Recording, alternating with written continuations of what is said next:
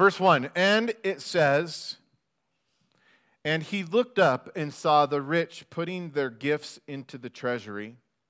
And he also saw a poor widow putting in two mites.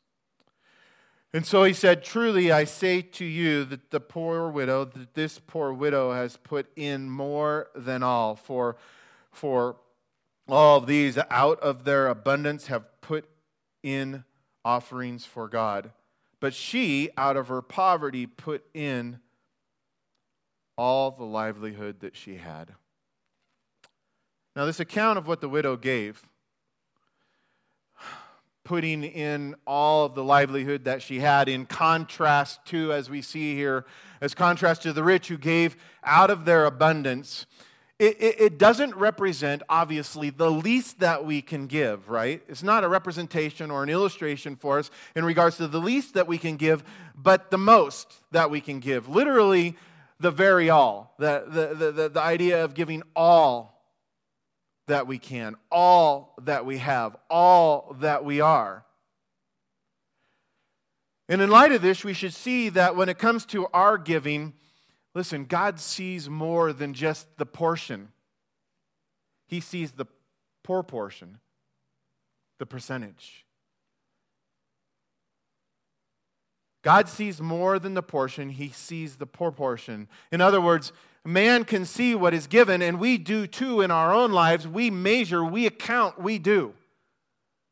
We see whether it's a time thing or a energy thing or a resource thing or even a money thing. We look at the amount that is given. And we see what is given in doing so, but you know what? God sees what is left. That's what we see in this account. This is what we learn from this account. Man sees what is given, but God sees what is left. And by that, by that, he measures the gift and the condition of our heart. It was Winston Churchill who said this We make a living by what we get, but we make a life by what we give but not only by what we give, but listen, more importantly, but why we give. You see, it's not just an issue of what we give, but why we give. And it's obvious that this widow's sacrifice was fueled for her love of God and by her trust that He would take care of her, putting in all that she had. And as we consider her sacrifice, this great sacrifice, this great gift that she had given, it's important to understand that our God has no need for our sacrifices. We're told that over and over and over again throughout God's word whenever we come across this topic of giving. God wants to remind us listen, I don't have any need of what you're giving. Why? Because there's nothing He needs from us that he can't do or provide for himself. So we must conclude that in this life, when we give to or make a sacrifice for God, the real beneficiary is ourself. Now, because Jesus had told his disciples that this poor widow had put in more than all the others, even though she had only put in these two small copper coins, these two mites, we must understand, in light of this, that our giving is ultimately and always a matter of the heart. And this is what God cares about most. Remember in 1 Samuel chapter 16 verse 7, it says this For the Lord does not see as man sees. Why? Because man can only look at the outward appearance, but the Lord looks at the heart. In light of all this, we see, we must see that the, the offering of the two mites served more of a, of a spiritual purpose than it did a temporal one. After all, what could two mites really buy? The offering of the two mites served more of a spiritual purpose than it did a temporal one. And, and so it's true for us when we give to and sacrifice for God with the right heart attitude. But in order to do so, we have to have faith, right? That's the other aspect of what we're looking at in this account. We must have faith. And I think that this poor widow that we read about and which we watched about here in this video clip, I think she examples literally the childlike faith that Jesus had praised people for when he when when when when he, he, he at that time when the, the children were brought before him and when jesus spoke to his disciples and he said to them in matthew chapter 18 verse 4 he said Who, whosoever therefore shall humble themselves as this little child, the same is the greatest in the kingdom of heaven. Now, think about that in regards to faith and in regards to giving to God. And to become like a child in our faith, in regards to our faith, to become like a child in regards to our faith, we must learn to trust completely in our Heavenly Father. Furthermore, we have to, we have to give and sacrifice with a childlike faith that says this. Ultimately, that says this, that acknowledges this, that God knows what's best for me and that He will take care of me like He took care of the faithful widow. So this morning, we should ask this question Remember, the Word of God is, is, is, is, a means by which the Lord gives us understanding, a means by which He reasons with us, and, and, and He challenges us in doing so. And so this morning, I think we should ask, uh, uh, we, should, we should ask, is the Lord asking us to give all that we have?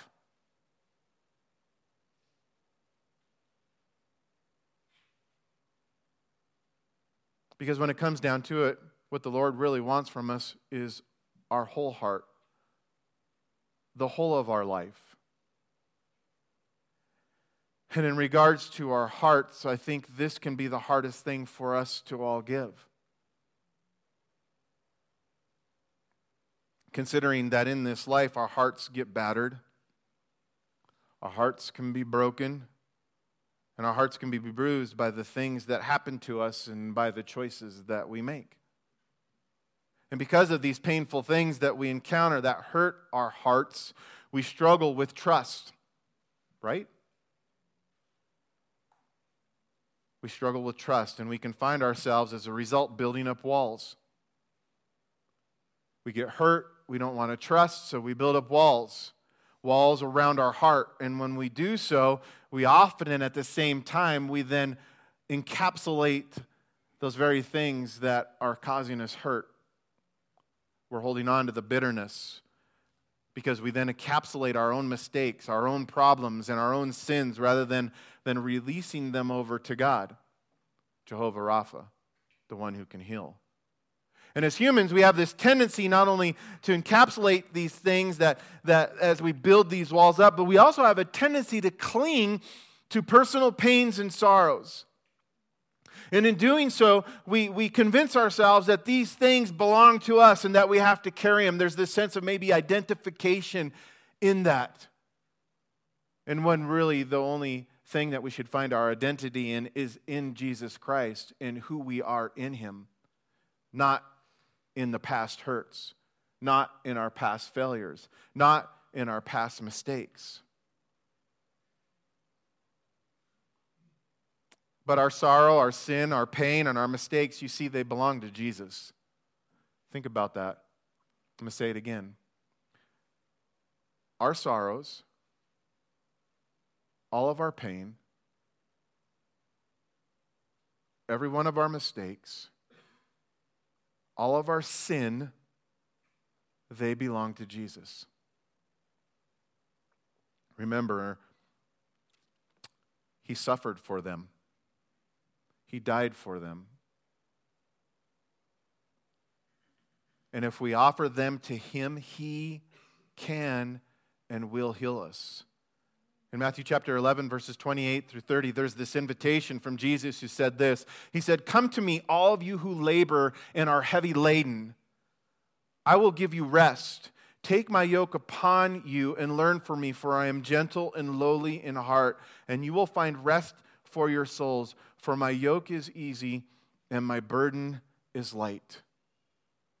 So, what? What is it? What is it in, in, in, in our life that might represent these two mites that the widow gave? what is it in your life that might represent these two mites? Perhaps it's that we can't forgive, like I already mentioned. We're holding on to unforgiveness. We're holding on. That's when you hold on to the hurt. You hold on to the because you don't want to let go of the hurt because you're not wanting to forgive. And there's no healing. There's bitterness in that place. And maybe that's what you need to cast into the offering before the Lord today. Perhaps you, it's, it's, a, it's a battle with addiction, and you're fighting that on your own. Maybe there's a certain identity wrapped into that because that's all you've ever known. That's all you've ever been known as. Maybe it's a struggle to control temper. And the Lord's asking you today to take that and to cast it before Him as an offering and receive the healing. You see, these things and countless others, which are ultimately spiritual ailments, they can be offered up for God's healing today. Remember, the Bible teaches us that in giving, we receive. I love that. I think often we look at that only in the, the materialistic kind of way. But the healing that the Lord has purchased for us on the cross is a complete healing. And in giving to Him these things that we're holding on to, we will receive. And this is especially true when we give all we can. And all that is asked from us by God. And so, what is, what is your two mites? Let us give out of our poverty today because it's an acknowledgement, it's a recognition that without Him we have nothing, that without Him we are nothing.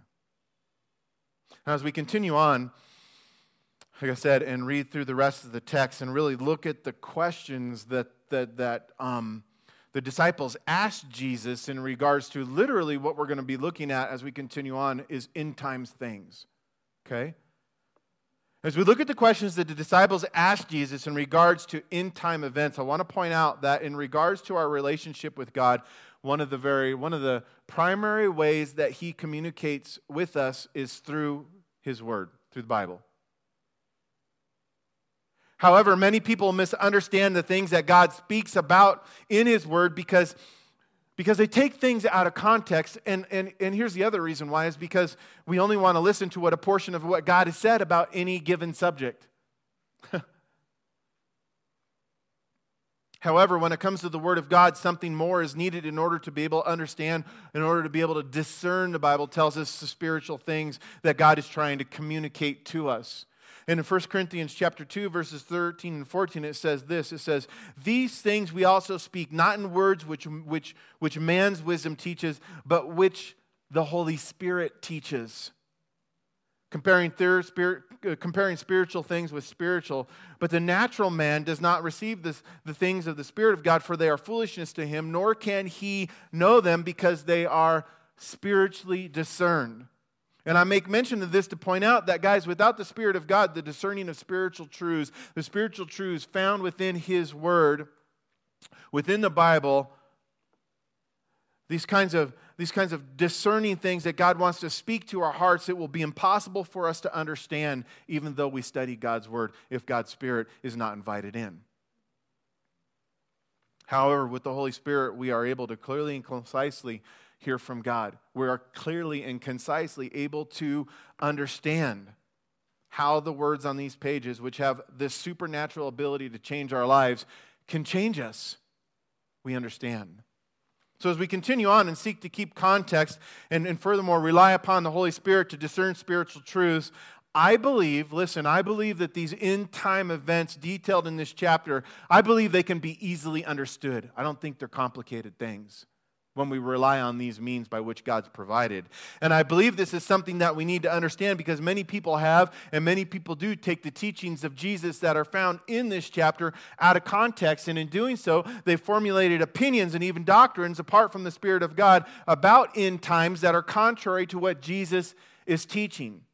And so, with that, we continue on in verse 5, and it says, Then there as then as some spoke of the temple remember jesus is in the temple He's witnessed the widow. Now they're witnessing some other things. Jesus and his disciples, they're kind of people watching, right? Something that I like to do at the airport. It's a good place for that. It says, Then, as some spoke in the temple of how it was adorned with beautiful stones and donations, Jesus said, once again, Jesus spoke, and he said, These things which you see, the days will come in which not one stone shall be left upon another that shall not be thrown down. So they asked him, saying, Teacher, but when will these things be? Okay, here's the questions.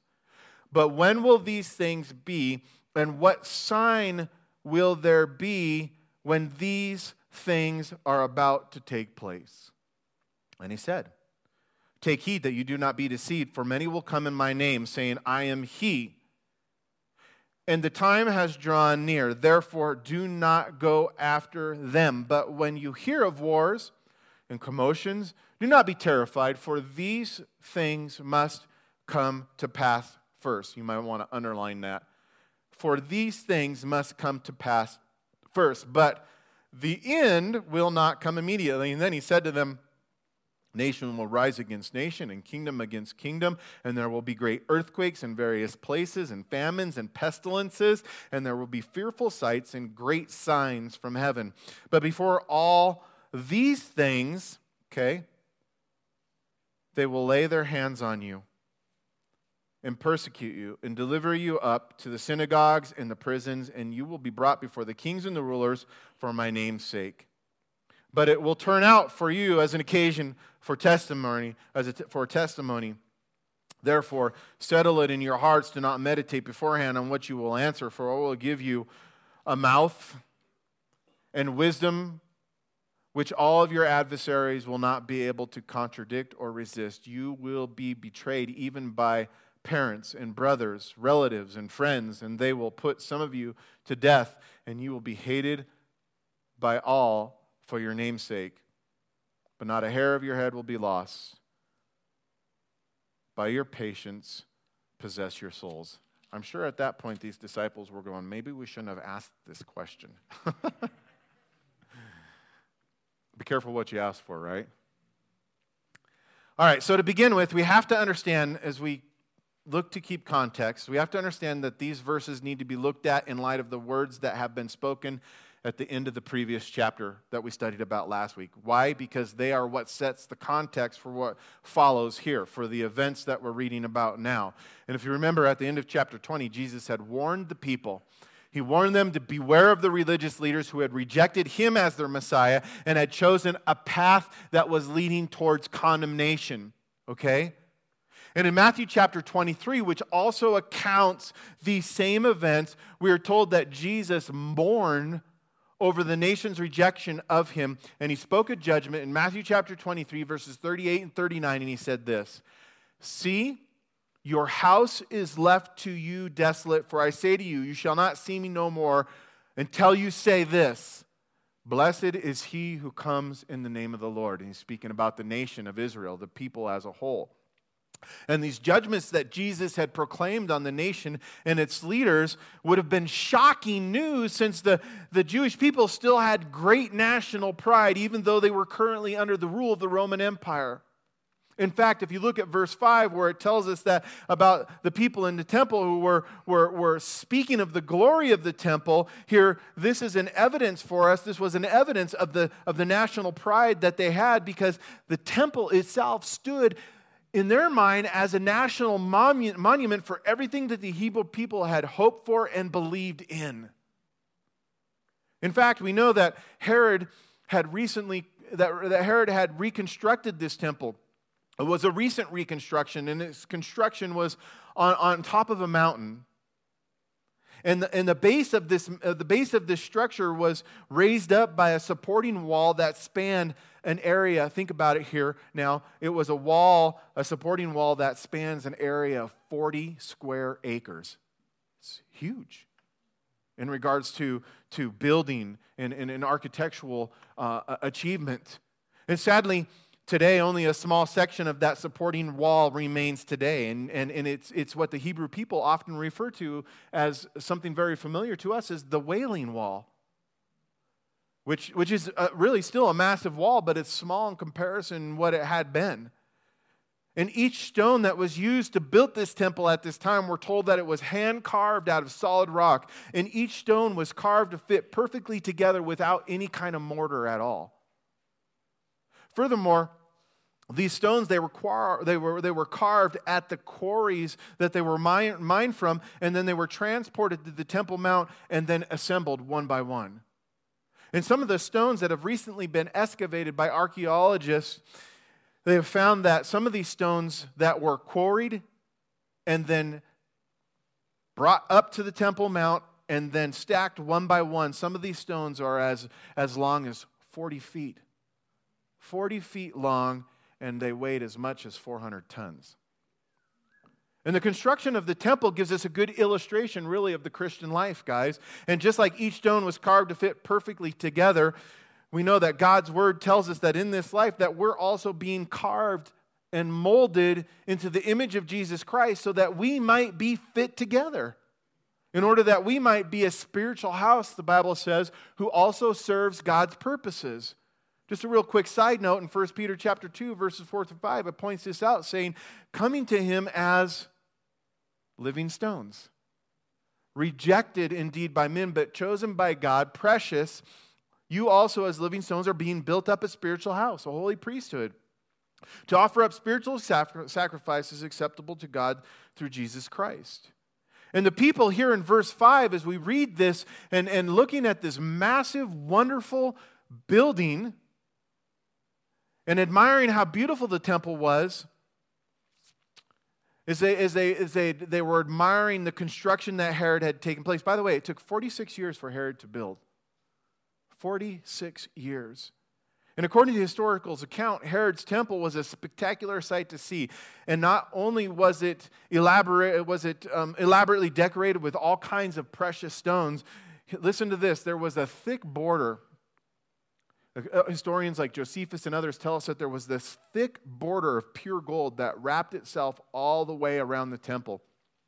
And that on the Temple Mount, which the stones were white with this, this band of white gold, all the, or this band of gold all the way around it, we're told that, uh, that when the sun hit it, that it, would, that it would shine in such a way that you could see it from 30 miles away. And large amounts of gold also filled the temple on the inside of it as everything was coated and covered in gold. And it was this gold that would become the primary reason for the fulfillment of Jesus' prophecy spoken there in verse 6 regarding the destruction of the temple and how specifically no stone would be left upon another. Think about it. The people are there, they're admiring this building that had just been reconstructed, rebuilt in such a way that it had never been built before precious gems, gold, big, big stones that had been fit together without mortar. The house of God. And Jesus said, You see what they're admiring? He said, Not too long from now, it's going to be torn down. Not one stone is going to be left upon another. And we know, guys, this prophecy, an exact fulfillment to what Jesus had said, came to pass in 70 AD, less than 40 years after Jesus had been crucified. And at that time, the Roman general, there's a Roman general, was a Roman general, his name is Titus. He stormed Jerusalem. He stormed Jerusalem in another in a response to another failed rebellion that was led by a political sect of Jews called Zealots. And the Jewish historian Josephus claims that during this attack, nearly uh, he claimed that that that that nearly a million Jewish people were killed by the Romans and over 100,000 were taken captive. As a matter of fact, that 100,000 were taken captive were, were marched back to Rome. And, and there in Rome, in Italy, in Rome, there's is what's called the Arch of Titus that accounts today. There's engravings on there that account and historically record the events that we took place as, as Titus rode into Rome, having brought down this rebellion, bringing over 100,000 prisoners back to Rome. But when Titus's army made their way into Jerusalem at this time, history teaches that a Roman soldier tossed a flaming torch into the temple and causing it to catch fire and burn. In fact, the fire was so tense that all of the gold that we just talked about on the outside, on the inside, it melted and it ran into the very cracks of all the stones. No mortar in there. All the, all the, all the gold ran in there. And seeking to reclaim the gold that had ran into the cracks, the Roman soldiers tore down the temple stone by stone so that not one was left upon another.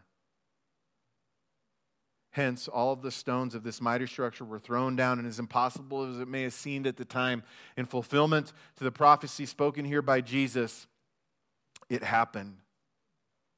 And it was this prophecy, okay?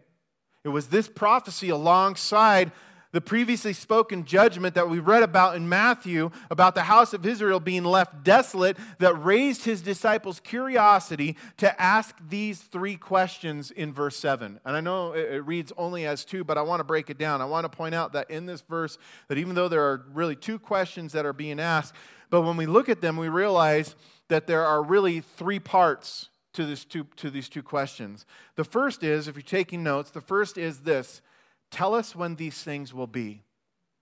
That's the first question.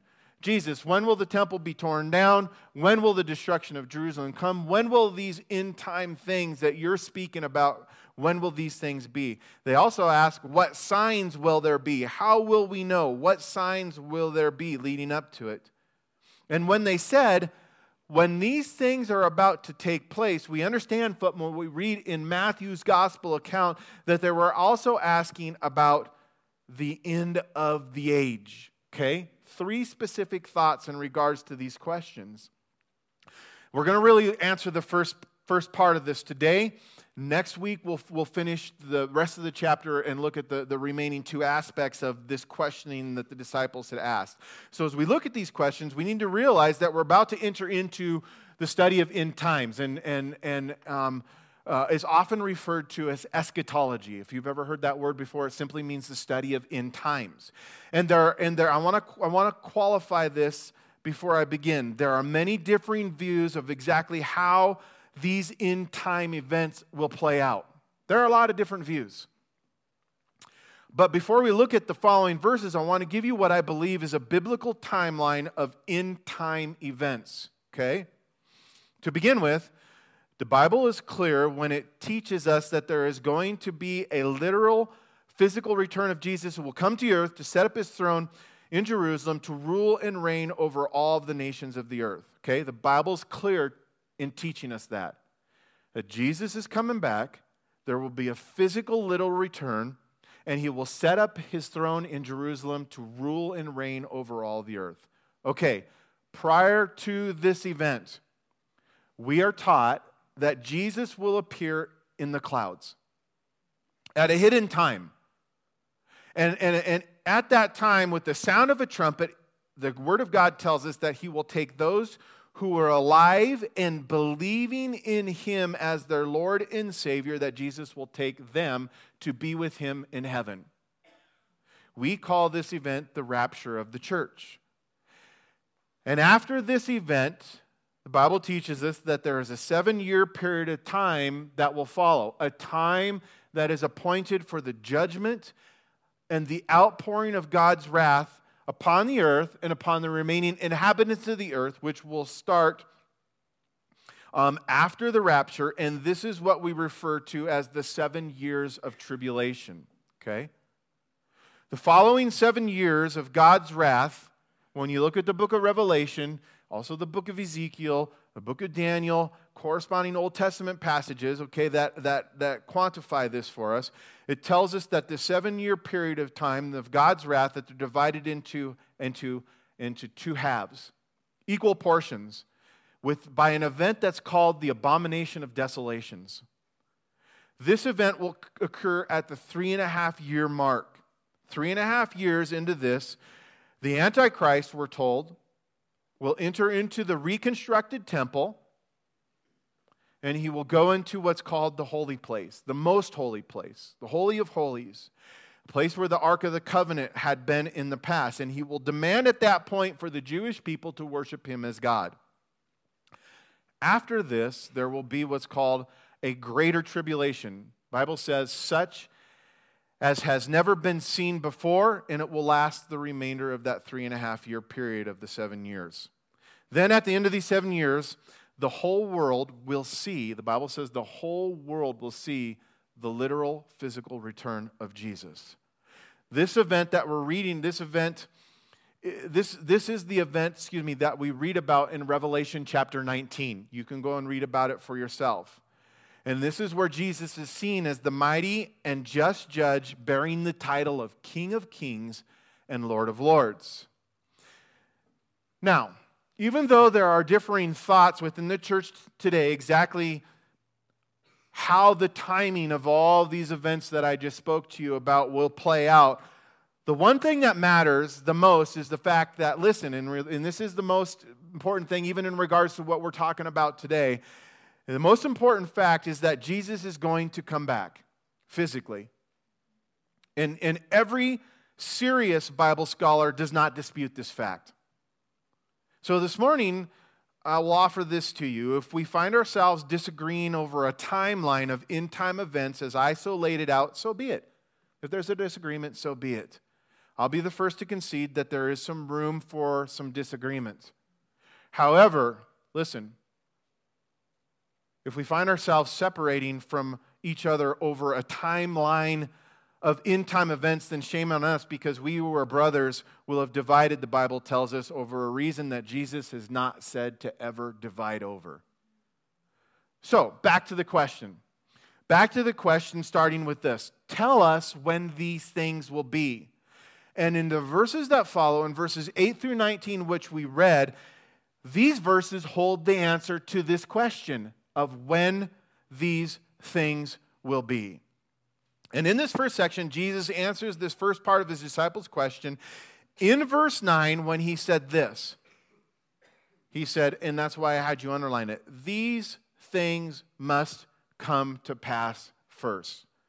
So, right then and there, we're being told about some things that have to come to pass first. And in Matthew chapter 24, verse 8, the cool thing about it is it gives a, it gives a, a defining name to these things. And, and it refers to these things that have to come to pass first in Matthew chapter 24, verse 8, as the beginning of sorrows. That's what it's called, referred to, the beginning of sorrows. And, and, and these beginning of sorrows, they are signs that tell us that we are in the end times. God wants us to know. I love that. He always tells his kids what he's going to do before he does it. And that's what we're reading about here, specifically, clearly, and concisely. And so, once again, the beginning of sorrows, these things that have to come past first, are, are, are, things that, that are an indicator for us or evidences for us that, that we are in the end times. And the truth of the matter is, is the departure of Jesus up until the present age which we're now living in, the truth is, is Christians from generation to generation have all looked for Jesus' return and the end to come. We have. And each generation has had the reasons to believe that they would be the last generation in light of the things that we're now reading about here. And in these verses, we are told that there would be, first of all, those who claim to be Jesus who has returned. Many will come in my name, saying that they are me, in other words. You want to do an interesting search? Go to Google. You're going to get all weirded out about it, though. Go to Google and, and, and just type in some kind of language that asks if the Messiah is returned or if the Messiah is here. And see how many people, even today, are claiming to be Jesus in the flesh, returned. People, as a matter of fact, who have thousands, if not hundreds of thousands of followers today. And I don't mean like Facebook followers, I mean like cult kind of followers, which is kind of like Facebook. But Amen. But, but the first thing is, is that there will be those who claim to be Jesus' return. And Jesus said that there will also be wars, rumors of wars, commotions, famine, diseases, and persecutions, false prophets, and lawlessness. These are those that that that that sentence is, is basically a summation of everything that Jesus said will be the beginning of sorrows, things that must come to pass first before his return. And, and when I look at these things, when I consider these things in, what, uh, in light of what's going on in our world today, I believe that we're living in the end times. And I believe that Jesus' return is very near.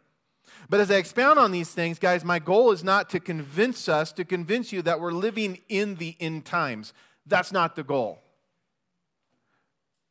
The goal is to only and simply expound on the text and let you decide so that we all might be prepared for his return, so that we all might live with expectation for his return. But with that being said, I believe that we have more reasons than any other generation prior to us has had to believe that the end is near.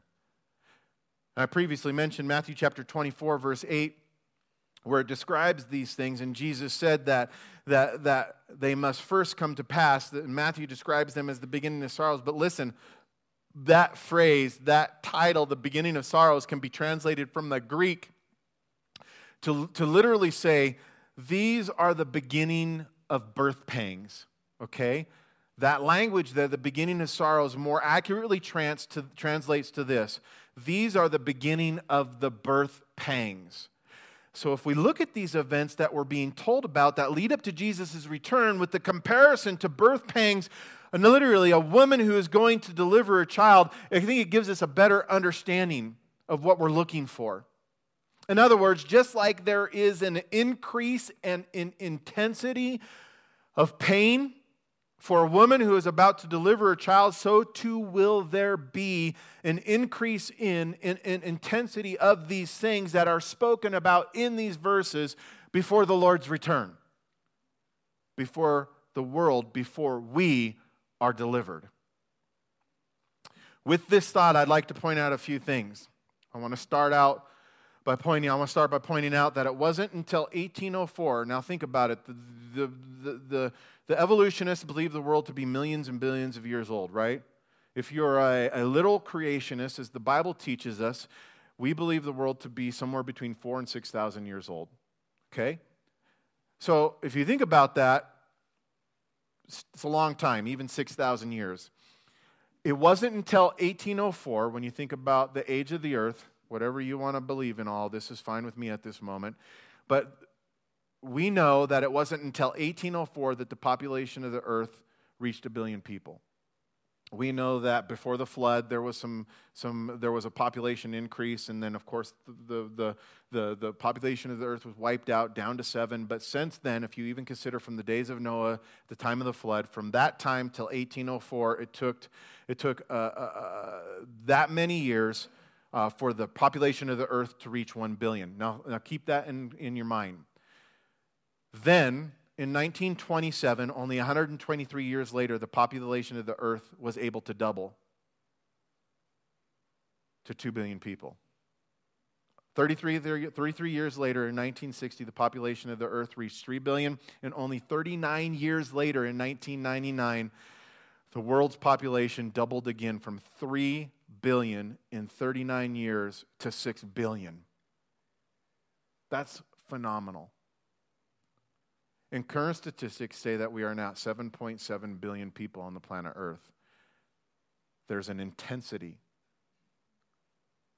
There's an intensity that we're looking at here in regards to the population of the earth. Now, I point this out to show the exponential population growth that we now find ourselves in because with the population increase, there's also been an exponential increase of disease and famine.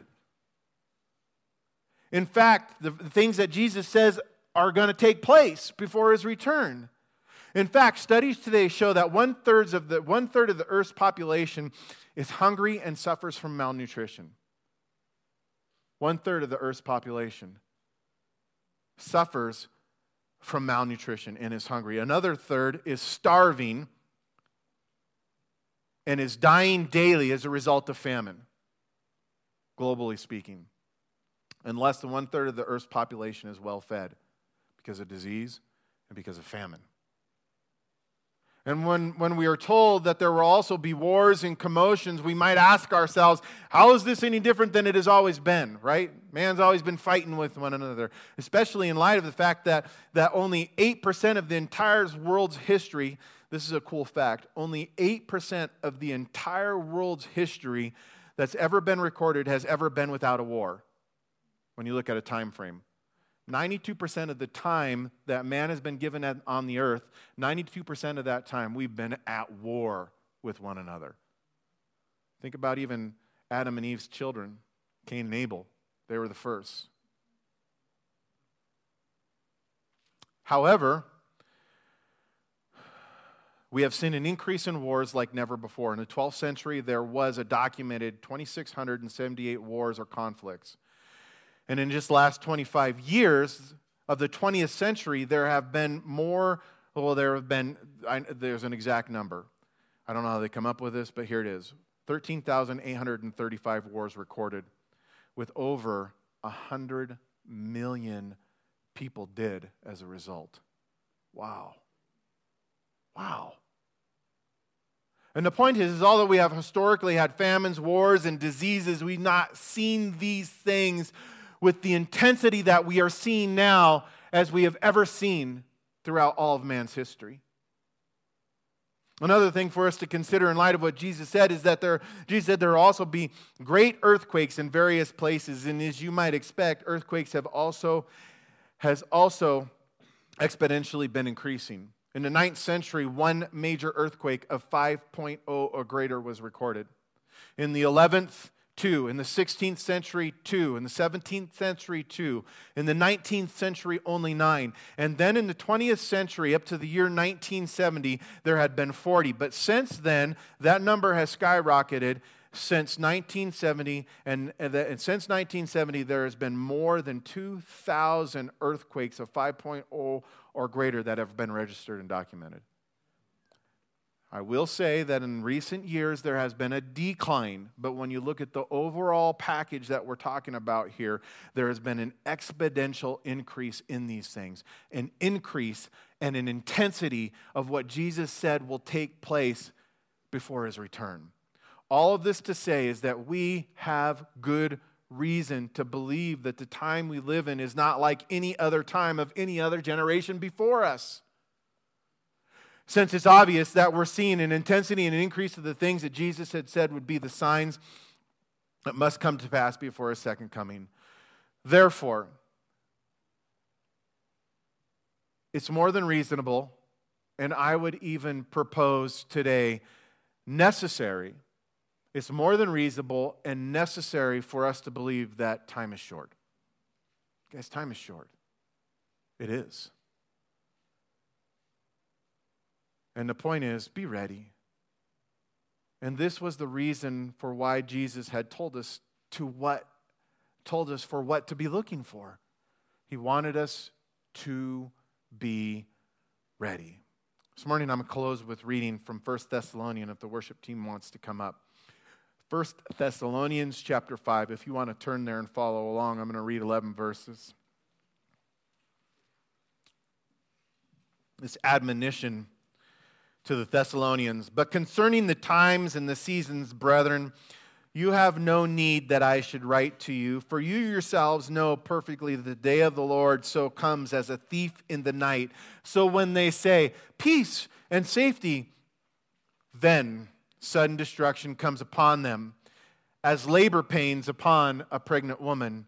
And they shall not escape you, but you, brethren, you are not in the darkness so that this day should overtake you as a thief.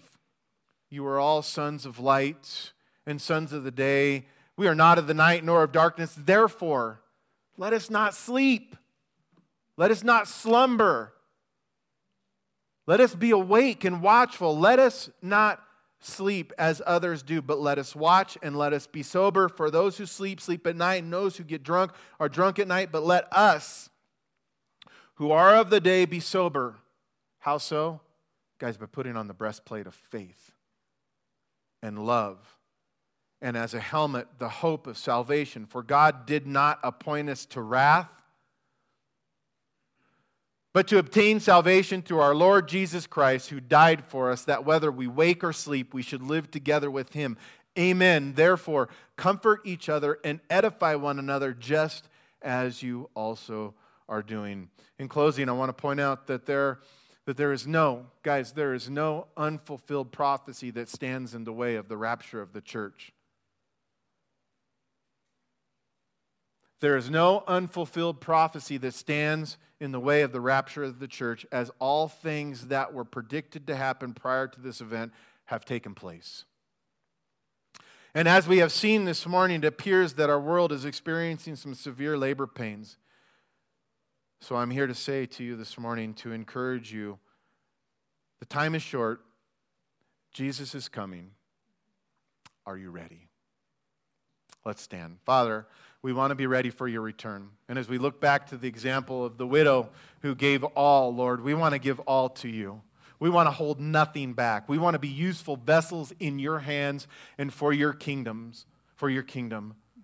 So, Lord, whether it's um, the money in our wallet or the, the, the unforgiveness in our heart, Lord, we give it all to you. And we again submit ourselves to you, asking, Lord, that you would rule and reign over our lives, over our hearts, over our minds. And we pray these things in Jesus' name, whom we love and who we believe. Amen.